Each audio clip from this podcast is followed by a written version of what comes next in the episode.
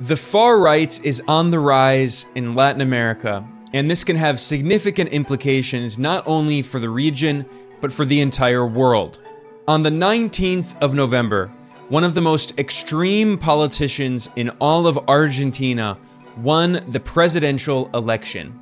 His name is Javier Milei, and he ran on an extreme right-wing platform.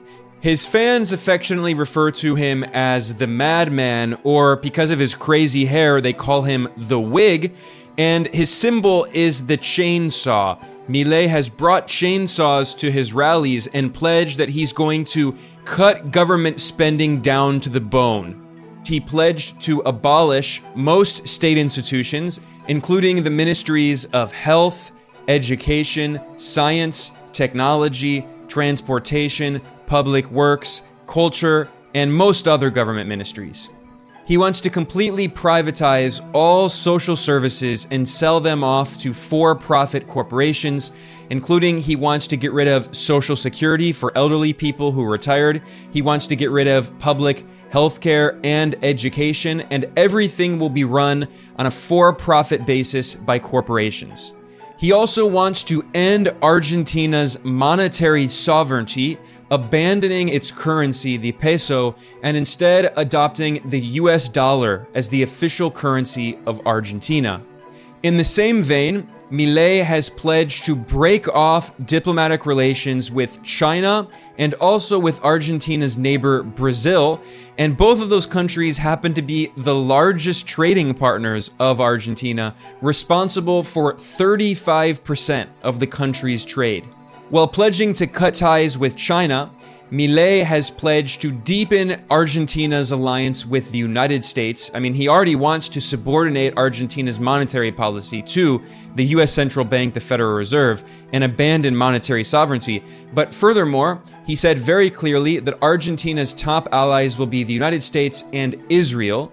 Milei has given rallies in which he waved the Israeli flag, and he has pledged staunch support for the Israeli regime as it carries out war crimes against the occupied Palestinian people in the West Bank and Gaza. And Milei's victory will also have significant geopolitical implications, because Argentina was supposed to join the BRICS bloc of Brazil, Russia, India, China, and South Africa. At the summit of the BRICS in August in South Africa, Argentina was one of six countries that was invited to join. However, Milei has said that he will not join BRICS, and instead he wants to sabotage this organization and subordinate his country to the U S and other Western countries. In the same vein, Milei is adamantly against the attempt by progressive leaders across Latin America to try to unite the region. Brazil's left-wing president Lula da Silva has called for creating a new currency in Latin America to end the region's dependency on the U S dollar. And of course, Milei in Argentina would completely withdraw from that project. He is not in any way interested, and on the contrary, he wants to attack the regional efforts to end Latin America's dependence on the U S economy and the U S dollar. Instead, he wants the region to be even more dependent on the dollar.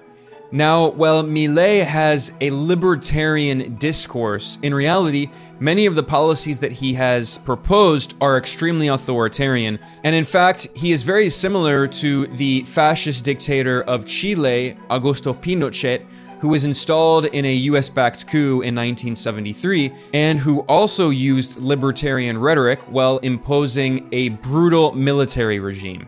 Milei has also whitewashed the fascist dictatorship that governed Argentina in the nineteen seventies with U S support. He has denied its mass murder and torture and disappearing of tens of thousands of leftists in Argentina. Milei has pledged to militarize the country, to create private for-profit prisons, to make it easier for police to imprison people, and most hypocritically of all, the so-called libertarian pledged in his presidential platform that he will create a national surveillance system, creating a database to track citizens and installing surveillance cameras all across the country with facial recognition technology to track where people are going. It's clearly not very libertarian, but then you can also consider another hypocritical aspect, which is that the so-called libertarian has pledged that he's going to make abortion illegal in Argentina, and at the same time, while banning abortion, perhaps the most extreme, outrageous idea that Milei has proposed is the possibility of legalizing the sale of children. You heard that correctly. I'm not joking. The president-elect of Argentina, far-right extremist Javier Milei, proposed to create a so-called free market for adoptions, or a free market for babies. So pregnant women who don't want to give birth, but they can't get an abortion under his libertarian fascist regime. Instead, he says that they should sell their children on the free market to people who want to adopt children. This also complements Milei's other proposal, which he's, he wants to create free markets for human organs. He wants to make it legal to buy and sell human organs because he's an extreme free market fundamentalist. And his solution to every problem in society is privatizing everything and selling them off to big corporations. And he claims that for-profit corporations will run everything efficiently and will solve all problems in society. It's replacing what he calls the so-called tyranny of the state and taxation, which he refers to as theft. He wants to replace that with privatized tyranny, giving complete control to big corporations and, once again, to the military and police, which he wants to strengthen and also build private prisons to put poor people in. Now, those are just his political proposals. There's also the fact that many people in Argentina consider him to be genuinely insane. He is mentally unstable. You can see this in some of the interviews that he's done where he makes very bizarre comments, and he even said that his dead dog, which he named Conan after Conan the Barbarian, can speak to him from the afterlife, and Milei claimed that his dead dog advises him on economic policy. As if that weren't bizarre enough, Milei also paid fifty thousand dollars to clone that dog that died, Conan the zombie dog, and he made five clones from that same dog, and each of those clone dogs he named after far-right free market fundamentalist economists. So the political situation in Argentina is extremely unstable. This is the third largest country in Latin America, and again, it will have significant geopolitical consequences given that Milei has pledged to break relations with China and Brazil, to sabotage the BRICS, to sabotage Latin American attempts at regional integration, and to completely subordinate his country to the United States. Today I'm going to be explaining why and how such an extreme figure was able to win the election in Argentina, and I will provide a brief history of the economic crises in Argentina, because the reality is that this country has been suffering from severe economic problems. Inflation is at over one hundred percent, and there are a lot of people who are frustrated, but this is not the first time in Argentina that the country has suffered from a severe economic crisis. For decades, Argentina has been trapped in an economic cycle of booms and busts, of military dictatorships and neoliberal leaders who come to power, who implement a series of policies that never solve the structural problems with the economy.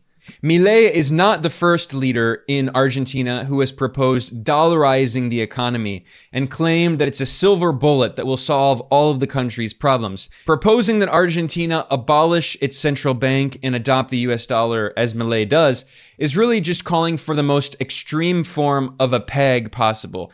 Because Argentina cannot print dollars, only the U S can print dollars. So by getting rid of its monetary sovereignty, Argentina is taking a peg to the dollar at one to one. And in previous decades, there have been numerous right-wing leaders who have tried basically the exact same policy by pegging the Argentine peso to the dollar. And every single time, it resulted in a collapse. It resulted in a significant devaluation of the currency and an end to the peg, and it resulted in significant unemployment. It resulted in a rise in poverty and inequality, and it only further exacerbated the chronic structural problems in the Argentine economy, which largely revolve around the fact that Argentina's economy is primarily based on the export of raw materials and agricultural products. It does not have a significant manufacturing base, which means that one, Argentina's economy is very dependent on the commodity supercycle, the booms and busts of the price of these products on the international market.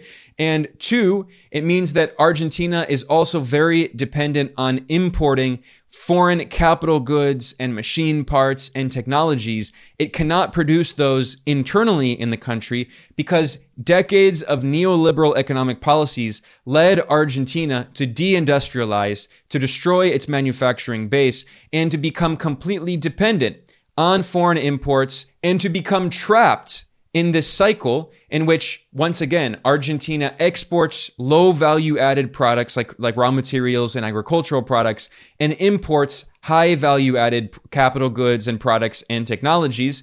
And that means that Argentina consistently needs more money to fund those imports, and it chronically takes on more and more debt.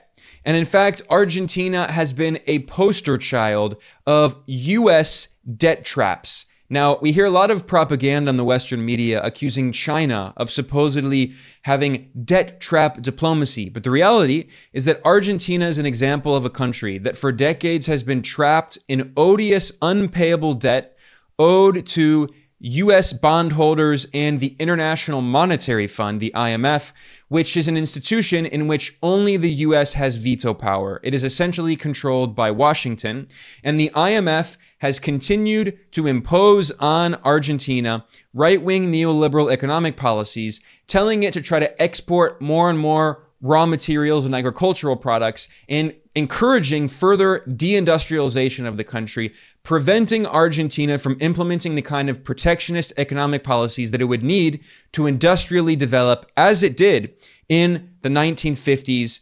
And now Argentina continues to be trapped in this unpayable debt. It can simply not get out. And as Argentina has run out of foreign exchange reserves, it can no longer get access to dollars. Its currency has continued to decline in value, fueling more inflation and therefore pouring fuel on the fire of right-wing extremism.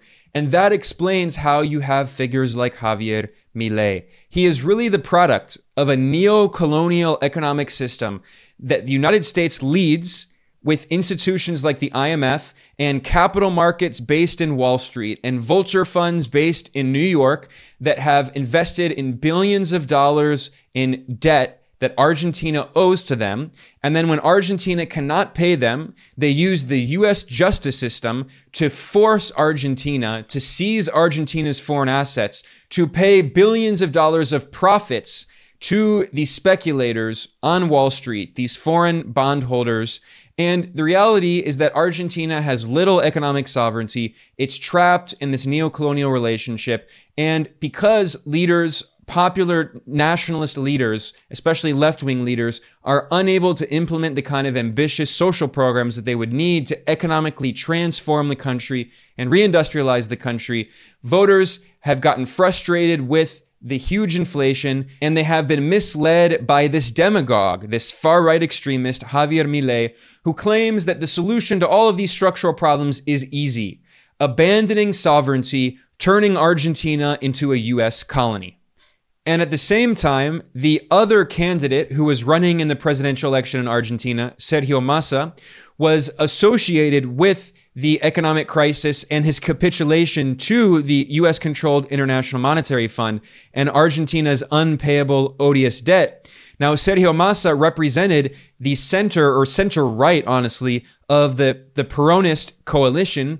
And the reason that he became the presidential candidate is because the popular leftist leader, Cristina Fernández de Kirchner, she was not able to run in the election because of what was essentially a judicial coup against her. I did a previous video and article about this, which I will link to in the description below, explaining how in Argentina, the judicial system is controlled by right-wing oligarchs, and it's extremely corrupt. And billionaires have been caught bribing judges and wining and dining them in their mansions and giving them, you know, luxurious vacations. And these right-wing oligarchs conspired with the judiciary, the corrupt judges, to prevent Cristina Fernández de Kirchner from running for office. She is the most popular politician in Argentina, and her former husband was also president, Nestor Kirchner.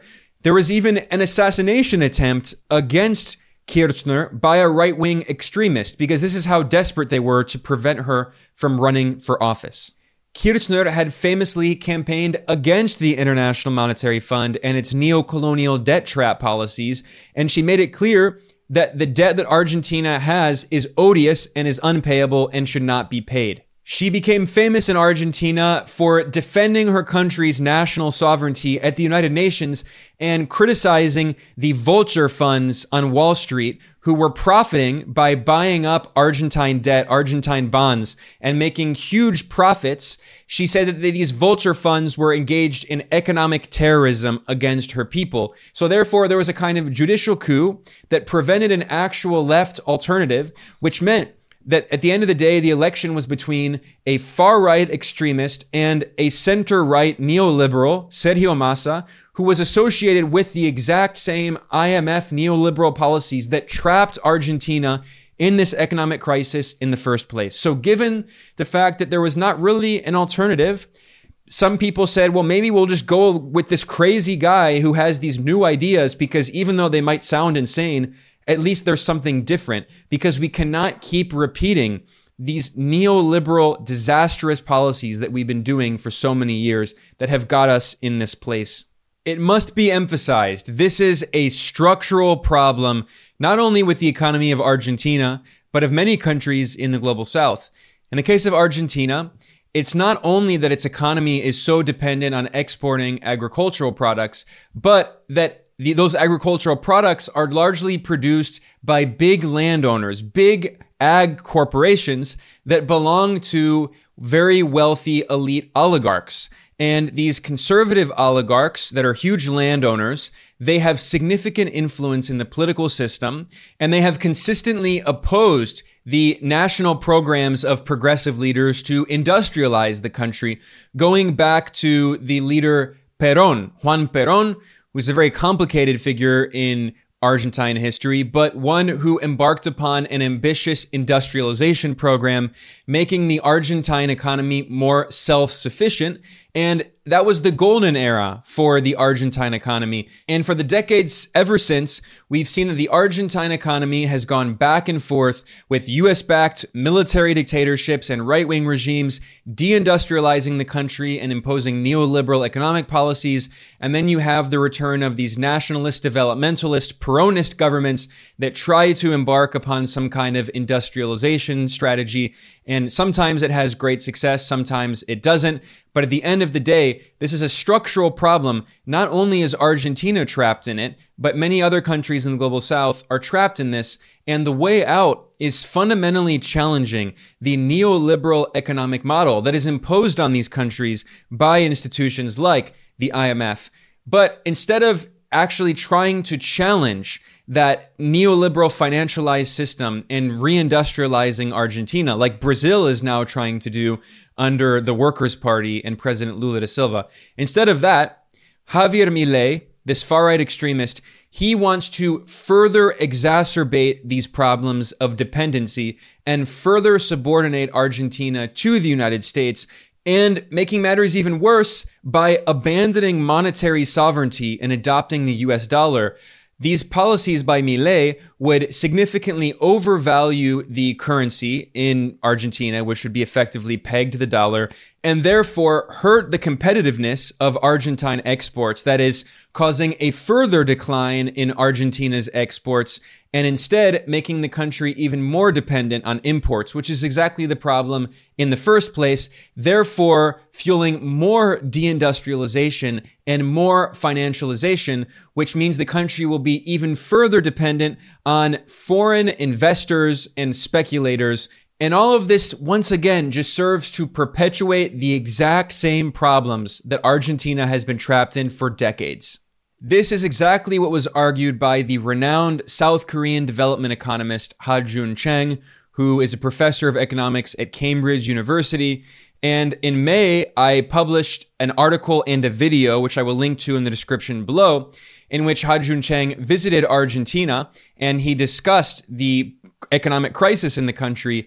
And he said that the so-called solution proposed by Milei to adopt the U S dollar is insane. That's the term he used. And he said it would turn Argentina into a U S colony. So what do you think? I mean, obviously, these days in Argentina, there's a lot of talk about dollarization, mm-hmm. right? It's like it's the magical solution that is going to solve all of our problems. We just dollarize the economy and that's the end of it. What What do yeah, you think well, when you hear that? Well, you know, I think uh, if you want to adopt uh, dollar as uh, your official currency, you should apply to become a colony of the United States of America. Eh?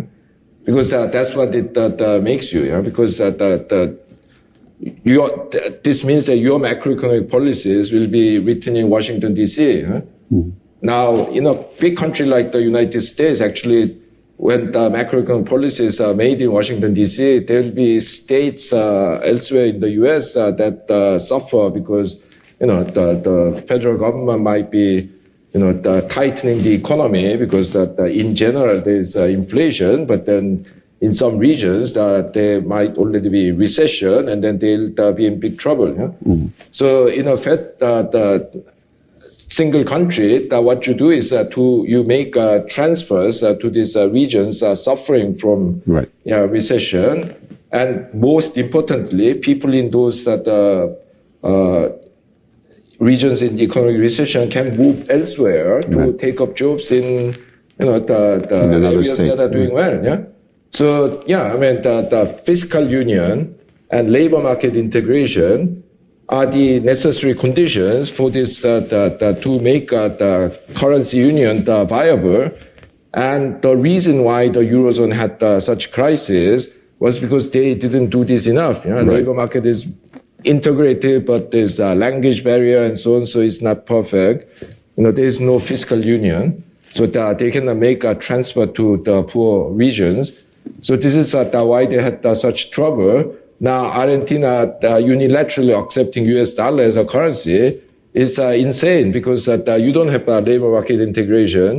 You know, you don't have a uh, fiscal transfer. It's not uh, as if uh, the Americans are going to say, oh, that. Uh, You cute guy at Argentina, now you want to use dollar as your currency. We'll accept more immigrants from you. You know, we'll uh, give it's you some money. It's never going to happen. No. Right. no, this is uh, the, the worst so, idea. Yeah. Now, Milei has proposed many crazy ideas, but one of the most outrageous among them is his pledge to break off ties with both China and Brazil, considering that these countries are Argentina's two largest trading partners. And even the mainstream media in Argentina have been very worried about this and have published articles noting that in some provinces in Argentina, five provinces, ninety percent of all exports go to China.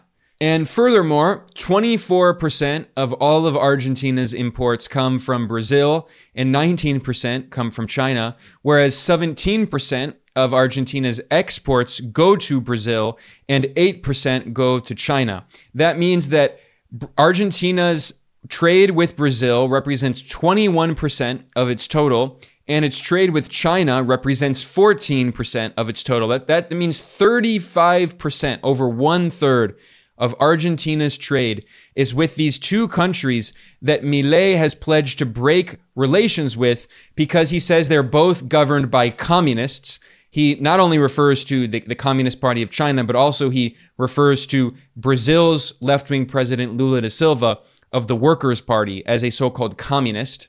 Bizarrely, Milei also appears to think that Russia is still communist, despite the fact that it restored capitalism in nineteen ninety-one. In an interview this September with the far-right U S media host, formerly of Fox News, Tucker Carlson, Milei said that he will not do business with China, Russia, and Brazil because they are communists. So this is the exact quote that he told Tucker Carlson. Not only am I not going to do business with China, I'm not going to do business with any communist. The communists don't go there. The Chinese don't go there. Putin doesn't go there. Lula doesn't go there. Instead, Milei said in an interview, quote, Our geopolitical alignment is with the United States and Israel. We are not going to align with communists. And he was referring to the BRICS as communists. So making it as clear as possible, Argentina will be subordinated to the U S and will be closely allied with Israel. Given Milei's close alignment with the U S, it's also important to point out that he has gotten a lot of support and promotion from the Atlas Network. This is a U S-based network of think tanks and media outlets and organizations that fund free market fundamentalist, extreme neoliberal ideology with funding from right-wing billionaire oligarchs like the Koch brothers and big corporations like fossil fuel corporations and cigarette companies. And they have been promoting Milei and his extreme right-wing ideology for many years. And now they have bought their way into the presidency in Argentina. And many people have compared Milei to Donald Trump, but in many ways, Milei is even more extreme than Trump. Milei is a follower of the so-called anarcho-capitalist ideology of the right-wing extremist Murray Rothbard from the United States. And Rothbard was an ally of the K K K and white supremacist groups. He famously supported David Duke, the K K K leader, and he opposed civil rights. He opposed women's equality and women's suffrage. And Rothbard also promoted racist so-called race science and advocated for the separation of white Americans and black Americans. Rothbard came out of the far-right Austrian school of economics of free market fundamentalists like Ludwig von Mises, one of his biggest influences, who also is a big ideological influence on Javier Milei. And Rothbard famously wrote, quote, "The purely free society will have a flourishing free market in children." Rothbard is the one who actually proposed this idea of creating a market for adoption, a free market to buy and sell children. And Milei is the one now who is trying to implement these far-right ideas. And just like Milei, Murray Rothbard tried to form an alliance between libertarians and fascists, uh, an extreme far-right alliance that he referred to as right-wing populists. And in his writings, this so-called libertarian and self-declared anarcho-capitalist, he actually called for an authoritarian police state to coexist with these free market fundamentalist ideas. He famously wrote that, quote, "Cops must be unleashed and allowed to administer instant punishment." And he also said that cops should be unleashed to clear the streets of bums and vagrants. So if you're looking for a figure to compare Javier Milei to, to understand him, the most similar is Pinochet, the fascist U S-backed dictator who governed Chile after a C I A-sponsored coup overthrew Chile's democratically elected socialist president, Salvador Allende, and installed an extreme free market fundamentalist regime that privatized everything and sold everything off to for-profit corporations, while at the same time implementing a fascist police state. Now, to understand how Milei was able to come to power, we need to understand the root of the economic crisis in Argentina. This is a country that is suffering of inflation rates of more than one hundred percent, and yet Argentina's foreign exchange reserves are net negative. It simply does not have the foreign currency that it needs to stabilize its own currency and at the same time to pay off Argentina's massive external debt. It is not a coincidence that Argentina owes more debt to the U S-controlled International Monetary Fund than any other country by far. And if you look at other countries that also owe a lot of money to the I M F, like Egypt, they are similarly suffering from a weakening currency that is depreciating against the dollar and an inflation crisis. How did this happen? Well, in two thousand eighteen, the U S-controlled I M F gave Argentina the largest loan in its history, at fifty-seven billion dollars. Why did the I M F do this? Because the Trump administration ordered it to do so. And this was revealed by Donald Trump's top Latin American official, Mauricio Claver, who was the U S representative at the International Monetary Fund. And he later revealed that Trump ordered the I M F to give the biggest loan in history to Argentina's right-wing president, Mauricio Macri, to try to help him win the two thousand nineteen presidential election in Argentina.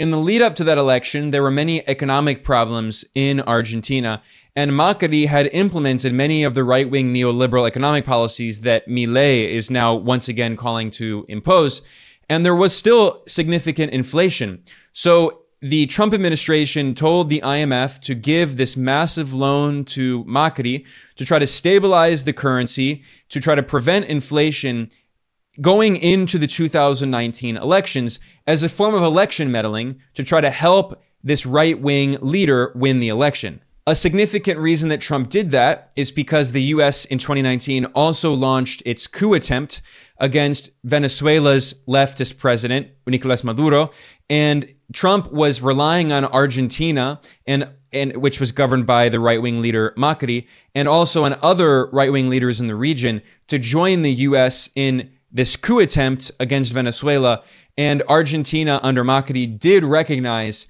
the U S-appointed puppet Juan Guaidó as the so-called interim president of Venezuela, despite the fact that Guaidó never participated in a presidential election.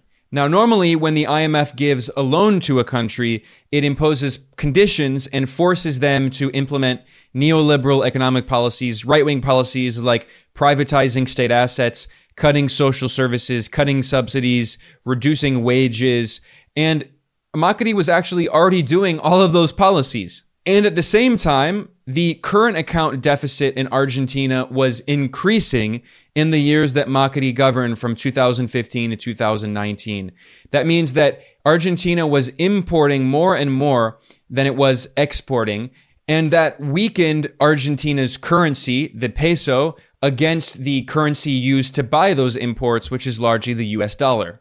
Now, Macri lost those elections, and instead in twenty nineteen, the people of Argentina voted for the centrist president, Alberto Fernández. And he was a very incompetent leader and basically had no economic program. He did tell the I M F that he refused to pay this debt because it was completely illegitimate. It was odious debt taken on for political reasons by the right wing, and essentially they were trapping the country in unpayable debt. So yes, Fernandez, Alberto Fernandez was very unpopular in Argentina and was an incompetent president, but he was also left with a basically impossible situation with this unpayable debt. So Fernandez sat down with the I M F repeatedly and tried to negotiate a way out of this debt, and it didn't really go anywhere. Argentina did manage under the Fernandez government to increase its current account from a deficit under Macri to a surplus. That means that, that Argentina was exporting more than it was importing, at least in two thousand twenty and two thousand twenty-one. But in the aftermath of the pandemic, and especially with the proxy war in Ukraine and with the rise in oil prices and inflation crisis internationally, because of course, Argentina was not the only country with an inflation crisis, although Argentina's inflation was much worse. There, there was this cascade of events, along with the U S central bank, the Federal Reserve, raising interest rates, which increased the value of the dollar against other currencies, which made it even more difficult for countries like Argentina to pay off their dollar-denominated debt. All of those factors together resulted in a severe crisis in Argentina, and by two thousand twenty-two, the current account was back in a deficit. And Argentina was hemorrhaging money in its foreign exchange reserves. It was very difficult to service its external debt. And what happened is actually China stepped in and started, the Chinese central bank, the People's Bank of China, started giving yuan loans to the Argentine central bank in order to pay off its debt to the I M F. And what that means is that Argentina's foreign exchange reserves became net negative. They simply do not have the dollars needed to service all of their external debt, and that continued to fuel this horrific inflation crisis. But it's, of course, not just the I M F debt. In fact, the majority of Argentina's debt is owed to private bondholders, largely investors, you know, investment funds on Wall Street, vulture funds that are using the wealth of rich people in the global north to invest in the sovereign debt of poor countries in the global south. And I did a separate video, which I will link to in the description below, showing how across the global South, more and more countries are trapped in unpayable debt that was sold on capital, international capital markets to private bondholders. And it shows how rich capitalists in the global North are getting rich at the expense of working people in the global South. But it's very important to stress that in the case of Argentina, the vast majority of that debt is denominated in U S dollars. That's what separates Argentina from countries like Japan, for instance, which have significantly more debt as a percentage of G D P, but Japan's debt is largely denominated in its own currency, the yen, or for instance, U S national debt is denominated in U S dollars, which the U S can print to pay off. Argentina cannot print dollars to pay off that debt, which is why it chronically has these inflation crises as its own currency is depreciating against the currency that it needs, the dollar, in order to pay off that foreign debt.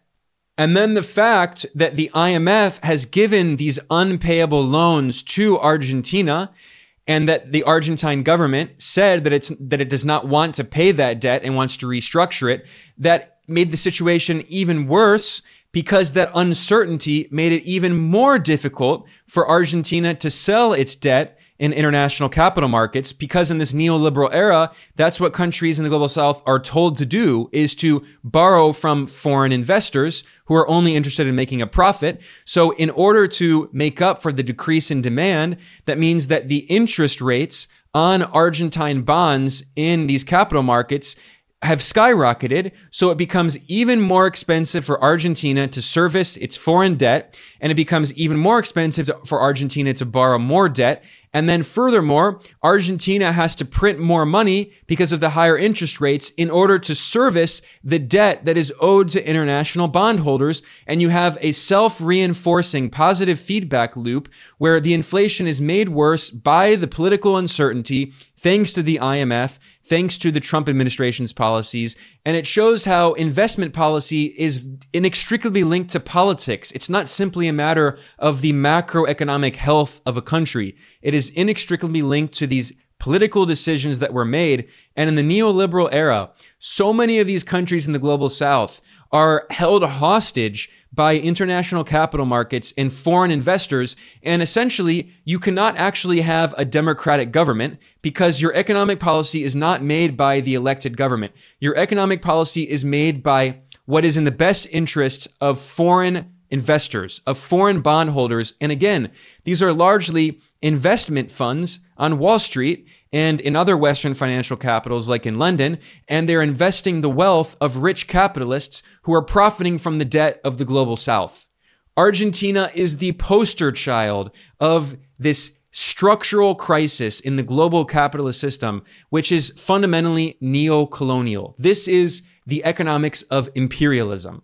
And the people of Argentina, millions of working people and families and elderly people and children, are suffering because of it.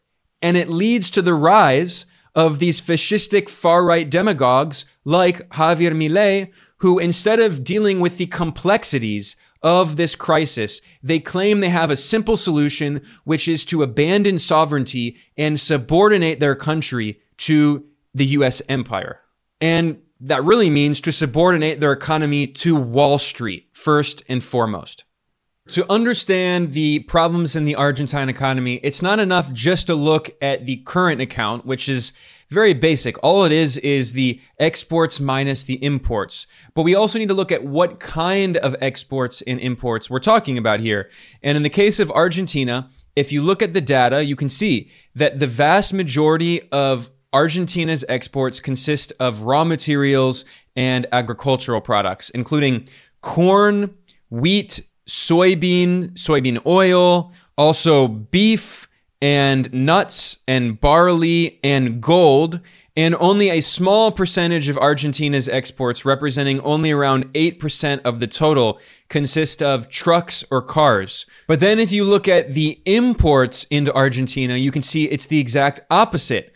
Argentina imports computers, broadcasting equipment, telephones, medical equipment, gas, petroleum, oil, cars, motor vehicles, engine parts, pumps, medical instruments. So Argentina is dependent on importing high value added technologies and capital goods, and it's exporting low value added, labor intensive products. This is the exact kind of neo-colonial structure that so many countries in the global south are trapped in. It shows that even though these countries have formal political independence from colonialism after the European powers colonized the world, when it comes to the economic relationships, they're basically the same kind of economic relationships of the colonial era, in which the wealthy capitalist countries concentrated in the global north and the west, they siphoned out the wealth, they sucked out the wealth of the global south through extracting raw materials and agricultural products in industries that are labor intensive, but not capital intensive. And the capital intensive industries are concentrated in the global north of the west, in what is known as the core of the world's economy, the core of the world system. And therefore, the periphery is constantly having its wealth drained. The poor countries in the periphery are having their wealth drained by the rich countries in the core. And in the case of Argentina, this is not new at all. It's a problem that has continued for one hundred years. This is, in fact, why Argentina was one of the birthplaces of development economics, structuralist economics, with one of the most famous development economists in history, Raúl Prebisch, who was from Argentina and worked at the Argentine Central Bank in the nineteen fifties. And then he played an important role in promoting development economics in the United Nations, in alliance with other countries in the global south, like neighboring Brazil, where there was another very renowned development economist, Celso Furtado, who helped to promote many of these ideas back in the nineteen fifties and sixties. They were emphasizing the importance of countries in Latin America and other parts of the periphery in industrializing their economies and becoming more economically self-sufficient. Argentina and also Brazil had significantly more manufacturing capacity then than they do today. In fact, their economies are now more reliant on agricultural exports and exporting raw materials. And why is that? It's because of the rise of neoliberalism in the late nineteen seventies and really up to today, this hegemonic free market fundamentalist ideology that is represented, really the peak of it, the end of neoliberalism, by these far-right extremist figures like Javier Milei, because that's the logical conclusion of neoliberal fundamentalist ideology, which is fundamentally about financialization and deindustrialization and essentially taking away the sovereignty of countries in the global south by not only making them so reliant on importing capital goods and machine parts and, and high value added capital intensive products from the imperial core, but furthermore, by making these countries entirely reliant on foreign investments. And this is the neoliberal ideology that has been imposed through the Washington Consensus in institutions like the I M F and the World Bank, and an army of neoclassical economists who work in those institutions and who teach in universities and are top officials in governments. They constantly tell countries that the way that you should develop is simply exporting. You should always have export-led growth, and you should have foreign investments. And what that means is that in many cases, these countries do not engage in the kind of protectionist and import substitution industrial policies that they actually need to realistically develop their own national industry and defend their sovereignty. Now, I mentioned earlier the economist Ha-Joon Chang, the well-known South Korean development economist, and he has shown in his work, especially in his very important book, Kicking Away the Ladder, he showed that all of the wealthy advanced economies, which tend to be the colonial economies that also got rich through colonialism, but also countries like, for instance, South Korea and Japan, they did not simply get rich by just exporting raw materials. No, they implemented state-led development policies, including significant protectionism. Western countries had for decades very high tariffs, including the United States. And in the U S, this was known as the American model or the American school of economics that was promoted by people like Alexander Hamilton. They understood that the government had to provide significant support and protectionism and subsidies for infant industries to help build them up until they were competitive enough. And then when they were competitive internationally, the government could slowly lift the support for those industries. This is how all of these countries developed and got wealthy. Not only the Western colonial powers, but also Japan and South Korea. Using state-led developmentalist policies like window guidance, for instance, in which the Japanese central bank uh, essentially told the banks which industries to give cheap loans to, to help to develop the technology sector, which is exactly how Japan became rich. And China certainly did not get rich by simply exporting agricultural products. China became the world's largest economy, when it's measured at purchasing power parity, by massive industrialization, by producing everything. That's how China lifted itself out of poverty, not by listening to the International Monetary Fund and the Washington Consensus that told it to simply privatize everything and export raw materials and agricultural products. But China was only able to do that because of state control of the banking sector. The banks are publicly owned by the state. It's socialism. And China used those state banks to provide cheap loans to industry in order to industrialize the country based on their, what their own national interests were, not based on what foreign investors want, not simply to enrich foreign creditors who are not interested in developing China or Argentina or any other country. They simply want to profit from buying sovereign debt like bonds. They're not interested in, in actually seeing industry develop. Japan and the Western countries, they did not get wealthy by exporting raw materials and agricultural products. And yet, their economists, their neoliberal economists, and institutions like the I M F and the World Bank, they constantly tell countries like Argentina to continue with this model that has never resulted in success, and instead, for a hundred years, has shown how it has simply trapped countries in this cycle of dependency where anytime, again, with the commodity super cycle, when the price of agricultural products and, and other commodities goes up, you have a boom. And then when the price of these commodities goes down, you have a bust, you have a crash, you have a crisis. The current inflation crisis in Argentina is by no means the first time in the country's history that we've seen these problems. It's a structural problem. In the nineteen seventies, there was another horrible inflation crisis. In nineteen seventy-six, the inflation rate was four hundred thirty-eight percent. And then there was severe inflation of well over one hundred percent for several years throughout the nineteen seventies. This is under a U S-backed right-wing military dictatorship, which is not in any way socialist. I mean, they're implementing the same kind of neoliberal policies that we're talking about. And then in the nineteen eighties, in nineteen eighty-four, you had six hundred percent inflation.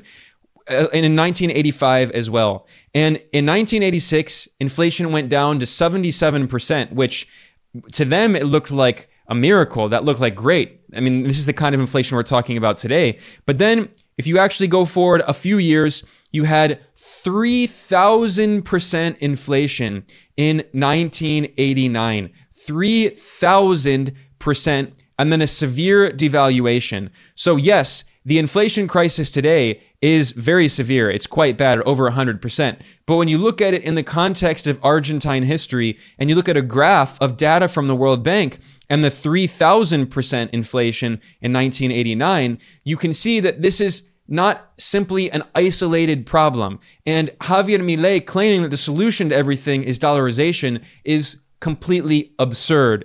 Over at our website, geopolitical economy dot com, we published an article by the Argentine writer Esteban Almirón that looks into this history. It's titled, How Argentina Has Been Trapped in Neocolonial Debt for two hundred years. It is a deep historical dive with so much great information. I will link to that in the description below. One of the things that Esteban Almirón discusses is the previous precedent of some of these schemes that are so similar to Milei's proposed scheme today. In the late nineteen seventies, Argentina's far-right U S-backed military dictator, Jorge Rafael Videla, appointed as his top economic official a neoliberal economist who was trained in the West named José Alfredo Martínez de Hoz. Martínez de Hoz was from a very wealthy family of conservative landlords in Argentina, and he was the C E O of several companies, and he was friends of billionaires in the U S like David Rockefeller.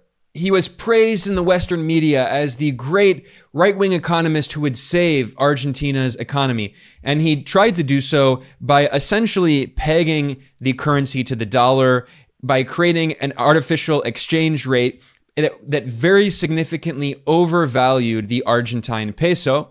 And he, the Argentine government, the military junta, it borrowed huge sums of dollars in order to maintain this artificial exchange rate. And therefore, this led to mass deindustrialization, reversing the import substitution industrialization developmentalist policies that had started under Perón.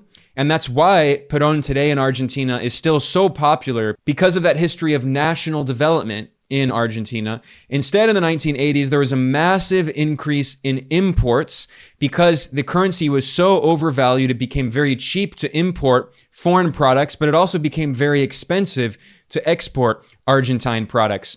Meanwhile, the military dictatorship privatized all of the state-owned companies that were actually involved in manufacturing production, in producing things like automobiles, cars, motorcycles, airplanes. Instead, Argentina imported all of that technology and began to export raw materials and agricultural products. Now, where did this money for the binge of imports come from? Because you need the dollars in order to maintain the peg, to maintain the exchange rate, and also to buy the imports. Well, that those dollars came from debt.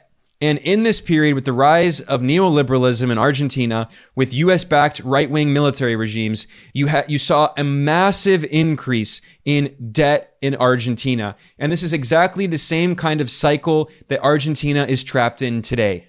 And then in the nineteen nineties, you had the rise of the neoliberal president, Carlos Menem, who was the first Peronista president who was also a neoliberal. He claimed to follow in the legacy of Juan Perón, the nationalist, but instead he implemented neoliberal economic policies going against the developmentalist import substitution industrialist policies of Perón and the Peronistas. And with U S backing, Carlos Menem pegged the Argentine peso to the dollar at one to one. And what happened? Yes, inflation did temporarily go down, but you had a severe economic crisis and you had unemployment rates skyrocketed to over eighteen percent in the nineteen nineties. And if Javier Milei dollarizes today, you can expect the exact same thing. It's going to be a severe crisis. First, there's going to be extreme devaluation of the currency. And then Javier Milei is going to take a sledgehammer to Argentine workers. He's going to destroy their purchasing power immediately. There's going to be mass unemployment. There's going to be severe economic crisis. And what's going to happen? Well, his solution is simply privatizing everything, is privatizing healthcare and education and transportation and providing no government support while you have mass unemployment and crisis. I mean, Javier Milei clearly has not studied any of this history at all. He's solely guided by his extreme far-right fundamentalist free market ideology, by so-called anarcho-capitalists, by people like Murray Rothbard, and they think the solution to everything is simply privatization and selling everything off to corporations. That's why Javier Milei has proposed allowing children to be sold on the so-called free market. This is the dire situation that Argentina is in. And as I stressed earlier, it will have repercussions not only in Latin America, but on the entire world. Now, with that said, I'm going to conclude here. There is more that I could go into, but this has been long enough. I will report more on Argentina in the future. I think it's a very important example to study historically, because it shows how these kinds of neo-colonial relationships still continue in the global capitalist system, and how countries in the global south are subordinated in a way to the rich, wealthy, imperialist countries in the core that, that echoes the kind of colonial relationship of the nineteenth century. And instruments like debt are used in order to trap the country so they can never get out of that relationship. And so p- countries like Argentina cannot embark upon the program of import substitution industrialization that it would need in order to actually develop national industries. Instead, it is trapped in the cycle of dependency, and Milei will only continue to make that worse. So with that said, I want to thank everyone for joining me today. Please like and subscribe to this video or to the podcast, and I will see you all next time. Thanks a lot.